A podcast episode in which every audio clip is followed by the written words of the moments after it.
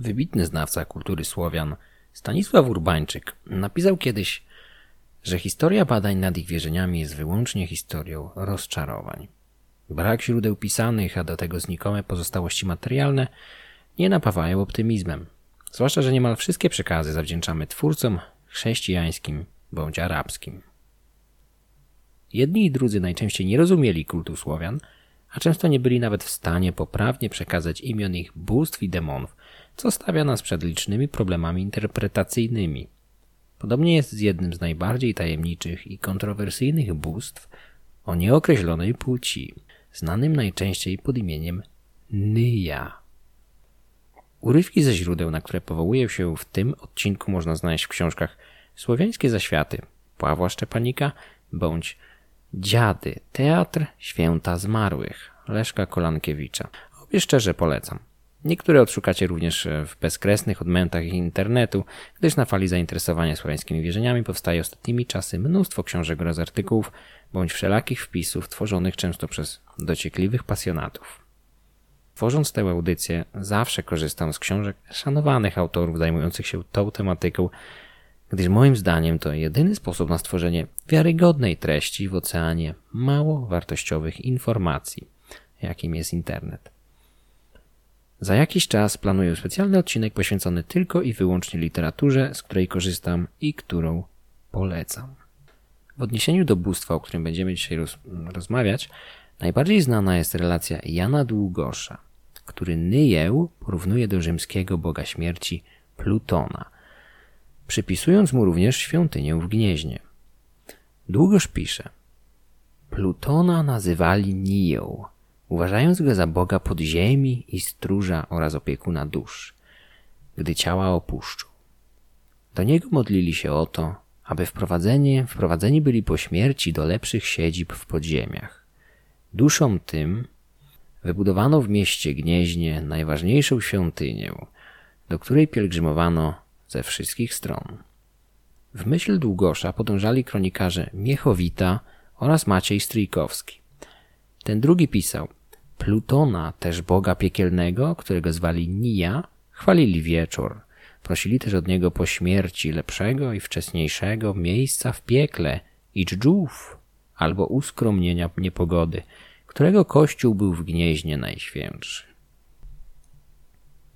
Relacja słynnego kronikarza nie jest jednak pierwszą ani jedyną, na jaką natrafiamy w naszych poszukiwaniach. Poprzedzają ją cztery inne źródła, zaczynając od kazań gnieźnieńskich, następnie statutów prowincjonalnych, dalej mamy rękopis kazań Konrada na rok liturgiczny oraz traktat do ortografii polskiej Jakuba Parkoszowica. Wszystkie pochodzą z pierwszej połowy XV wieku.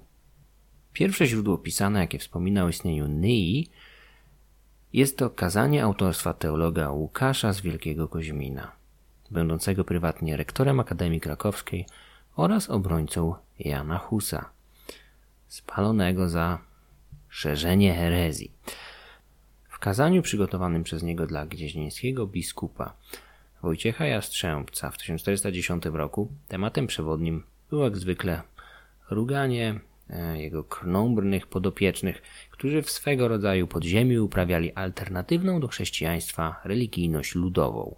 Mianowicie dalej czcili dawne bożki, pośród których pojawia się również Nyja. W kazaniu słyszymy Należałoby zwrócić uwagę na tych, którzy dzisiaj mówią rzeczy bezbożne w tańcach lub gdzie indziej na widowiskach, rozważają w sercu rzeczy nieczyste, wykrzykują i wymieniają imiona bożków i zastanowić się, czy jest możliwe ich nawrócenie do Boga Ojca. Na pewno nie. Albowiem nie wolno dopuszczać do uszu swobodnie tych świąt, które niestety obchodzą wedle tego, co pozostało z obrządków przeklętych pogan, jakimi byli nasi przodkowie. Chyba, że dla ukarania tak jak niegdyś podniósł się krzyk mieszkańców Sodomy i Gomory.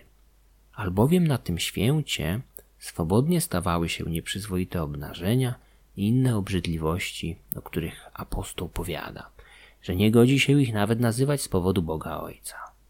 Takich rzeczy jednak, dzięki temu, że przybyło kaznodziejów, zaprzestaje się, a w wielu miejscach już się zaprzestało.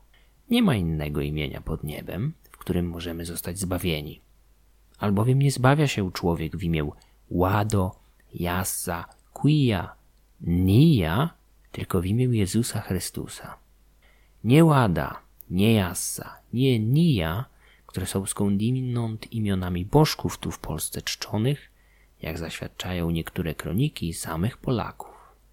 Co ciekawe, jest to w ogóle pierwsze znane źródło pisane zawierające jakiekolwiek imiona polskich bożków, odkryte dopiero w 1979 roku przez Marię Kowalczykównę, badającą rękopisy Biblioteki Jagiellońskiej. Cytatów z tego rękopisu nie uświadczymy w starszych publikacjach o wierzeniach Słowian jak dzieła Bryknera, Łowmiańskiego, Gejsztora czy Urbańczyka, pomimo że dwa ostatnie wydano już po odkryciu rękopisu BJ 1446, w którym znajdują się te urywki. W 1423 roku anonimowy autor statutów prowincjonalnych również wspominał o interesującym nas bożku, tym razem jednak pod nieco zmienionym imieniem. Z robi się Tyja. W swojej relacji zaleca. Zabraniajcie również klaskań śpiewów, w których wzywa się imiona bożków Lado, Leli, Jassa, Tyja, a które się zwykło odprawiać podczas zielonych świąt. Szczepanik sugeruje tutaj błąd edytorski, jaki mógł mieć miejsce podczas przepisywania jakiejś starszej kroniki. Przypadek wcale nie taki rzadki w średniowieczu. W kazaniach Konrada z 1423 roku Nyja pojawia się podobnie ponownie pod imieniem Jaja. Niestety nasi starcy, starki i dziewczęta nie przykładają się do modłów, aby godni byli przyjąć Ducha Świętego. Ale niestety w te trzy dni, co by należało spędzić na rozmyślaniu, schodzą się starki, kobiety i dziewczęta nie do kościoła, nie na modły, ale na tańce. Nie Boga wzywać, ale diabła mianowicie Isaja, Lado, Leli, Jaja. Tacy nie będą się pokutować. Przejdą z Jasa, Lado na wieczne potępienie. Onyi podobnym okresie wspominają również statuty diecezjalne Mikołaja z Pyzdr, gdzie piętnuje się swawolne tańce z klaskaniami towarzyszące kultom Łady, Leli, Jasy i Nyi. Do pełni pozostają nam jeszcze dwa źródła pisane, Jedno to stworzone niezależnie od Długosza. E, traktat o ortografii polskiej Jakuba Parkoszowica, gdzie autor omawiając gramatyczne reguły pisowni miękkiego N powołuje się dla przykładu na bożka zwanego Nija. Jako ciekawostkę podam jeszcze e, relację rosyjskiego pisarza Michaiła Czerkasowa, z końca XVIII wieku, który wspomniał w swoim poemacie pod tytułem Włodzimierz ożywiony o Nyi, wymieniając to bóstwo u boku wielu innych, które próbowały zaprzątać uwagę głównego bohatera, Włodzimierza Wielkiego, odpowiedzialnego za chrzest Rusi pod koniec X wieku. Czerkasow pisze Widzę ognistego Nyję, w nim piekło sądzić chciała cała Rosja. On płomienny dzierżył w rękach grzeszną plagę. Miał on swój tron w ziemi, i otoczony wrzącym morzem zła, nocne straszne upiory nasyłał. Czerkasowa podaje to jako ciekawostkę, gdyż jego relacja jest bardzo późna, a do tego nosi znamiona korzystania z innych relacji, takie jak ta spisana przez Długosza. Świadczy o tym wymienienie obok bóstw znanych z powieści minionych lat Nestora, również tych spotykanych na kartach twórczości polskiego kanonika, które normalnie nie pojawiały się w folklorze ruskim. U Czerkasowa znajdziemy więc Peruna, Horsa, Simargła, Nyję, Wolosa, Ładę, Polela, Pośwista i kilku innych bożków poskładanych z tradycji wschodnio- i zachodniosłowiańskiej. W polskiej literaturze sporą wartość należy przypisywać źródłom najwcześniejszym, w tym wypadku XV-wiecznym. Relacje kronikarzy z późniejszych stuleci zawierają coraz więcej nazw bóstw, co świadczy o skłonności do fantazjowania. Dawne wierzenia zamierały z pokolenia na pokolenie, więc im później, tym mniej nazw dawnych bogów powinno się pamiętać. W źródłach sytuacja jest zupełnie odwrotna. Z czasem liczba bóstw rośnie. Pominę więc wymienianie relacji kronikarzy z wieków późniejszych. Jak już wspomniałem, najpopularniejszym źródłem, dzięki któremu wiemy o domniemanym istnieniu Nyi, była kronika Jana Długosza, który zaprezentował w niej cały panteon rzekomych dawnych polskich bóstw. Lista ta była niemiłosiernie krytykowana przez religioznawców i etymologów, z wyjątkiem jednego bożka Nei. Nawet skrajnie krytyczny wobec Długosza językoznawca Aleksander Brückner zauważył, że bóstwo takie jak Nyja mogło istnieć, analizując źródło słów jego imienia. Nyć, które oznacza niknąć, umierać, wywodząc je od prasłowiańskiego niti, gnić, butwieć, bądź nija, piekło. Do podobnych wniosków doszli inni badacze, wśród nich Stanisław Urbańczyk i Aleksander Gejsztor. Ten ostatni widział w nim lokalne określenie Welesa. O kulcie Nyi mogą również zaświadczać zwroty jak pójść do Nyje lub bydlić w Nyi. Oba mogą oznaczać śmierć, gdyż jak wiemy z poprzednich odcinków Słowianie, jak na Indoeuropejczyków z dziada pradziada przystało, często wyobrażali sobie zaświaty jako łąki pełne dusz pod postacią pasącego się bydła rogatego. Jeśli Nyja rzeczywiście był bądź była odpowiednikiem rzymskiego Plutona, to powyższe zwroty nabierały więcej sensu. Zasadniczym problemem w przypadku tego bożka jest ustalenie jego płci. To jest obecnie praktycznie niemożliwe. Płeć męską przepisuje mu z całą pewnością Mikołaj Rudnicki, według którego Nyja byłby bogiem sprawi sprawiającym nycie. To jest więdnięcie, usychanie, obumieranie. Krótko mówiąc, śmierć.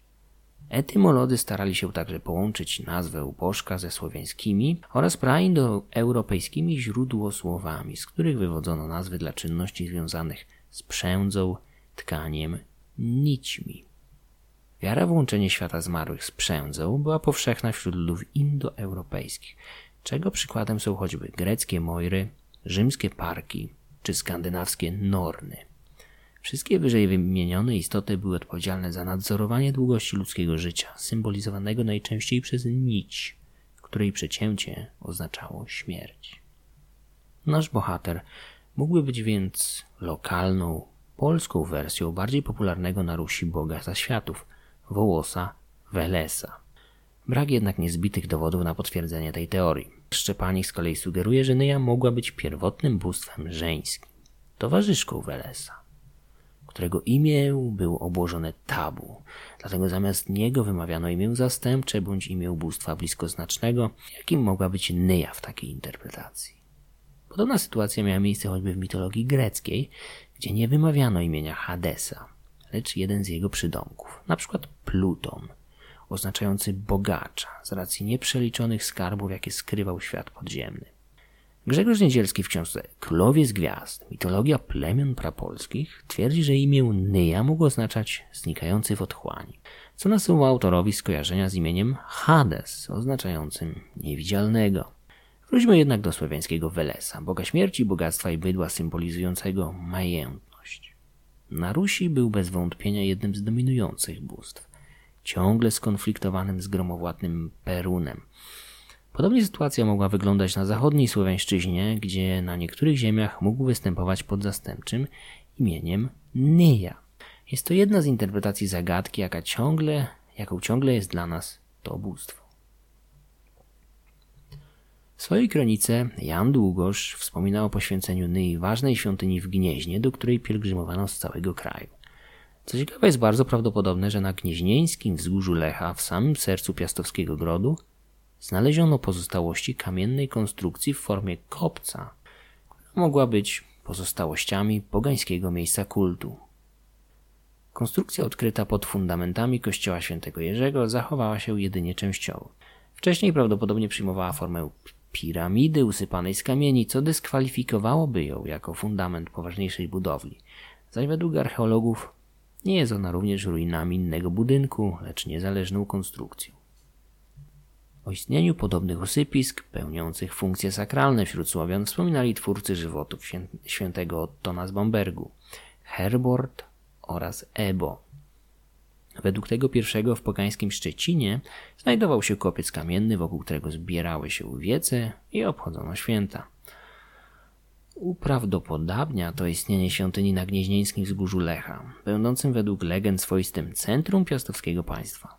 Nowsze badania archeologiczne wysuwają Poznań nieco bardziej na czoło wyścigu po tytuł najważniejszego miasta wczesnych piastów, ale czasy są tak mroczne i odległe, że nie sposób wykluczyć dominacji Gniezna we wcześniejszym okresie.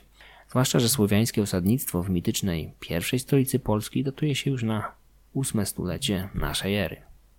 Pozostałości kamiennej konstrukcji skrywały szczątki zwierząt oraz ceramiki, co bardzo pasowałoby do domniemanego sakralnego charakteru miejsca. Czy mogło być to miejsce kultu Nyi wspominane przez Długosza? Jest to prawdopodobne, bowiem charakterystyczne kamienne usypisko na szczycie wzgórza, zawierające resztki ofiar, do tego otoczone naprzemiennymi rowami i wałami oddzielającymi sfery z sakrą i profaną, najczęściej interpretuje się jako świątynię ważnego bóstwa. Paweł Szczepanik zauważa, że co prawda na szczytach wzgórz najczęściej lokowano świątynie bóstw solarnych, to jest związanych z niebem, ale wzgórze Lecha jest pod pewnymi względami miejscem wyjątkowym. Pierwotnie miało dwa szczyty, pomiędzy którymi znajdowało się zagłębienie. Kamienny kopiec umiejscowiono na wyższym szczycie, zaś w zagłębieniu mogła się okresowo zbierać woda symbolizująca środowisko akwatyczne, związane z siłami chaosu i symboliką zaświatów. Na uwagę zasługiwać powinna też nazwa gniezno, wywodząca się od gniazda, które rozumiano, przez które rozumiano również łono kobiety, utożsamiane ze środowiskiem wodnym. Wielu autorów zajmujących się tematem przedstawiało bardzo ciekawe koncepcje, z których przytoczę tylko nieliczne. Na przykład Artur Kowalik w monumentalnej pracy Kosmologia dawnych Słowian sugerował, że świątynia na Gnieźnieńskim wzgórzu Lecha była miejscem spoczynku dusz zmarłych, rezerwuarem dusz oczekujących kolejnego wcielenia, to jest reinkarnacji. To pozwalałoby interpretować ją jako miejsce związane z siłami chtonicznymi, czyli z kultem zmarłych i zaświatami. Znaczenie tego miejsca podkreśla wybudowanie na pozostałościach kamiennego kopca kościoła świętego Jerzego, co nosi znamiona próby unicestwienia magicznych mocy łączonych dotychczas z tym miejscem. Praktyka budowy kościołów na miejscu poprzednich świątyń była powszechna od starożytności, podobnie jak przejmowanie pogańskich świątyń. Co ciekawe, świeżo wybudowany kościół poświęcono świętego mu Jerzemu, pogromcy smoka, i jednocześnie chrześcijańskiemu następcy Peruna, śmiertelnego wroga boga zaświatów Welesa, kojarzonego m.in. z wężem lub smokiem. Wiele źródeł wskazuje na autentyczność kultu bóstwa kojarzonego ze śmiercią, a znanego nam jako Nyja, chociaż nie sposób określić jego płci oraz innych cech charakteru. Jak z wieloma innymi bożkami, musimy uciekać się do poszlak, zawodnych interpretacji oraz dociekań. Większość z nich wskazuje jednak na związki ze światem zmarłych i być może bogiem Welesem, dla którego Nyja mógł być zastępczym przydomkiem, bądź po prostu lokalną nazwą.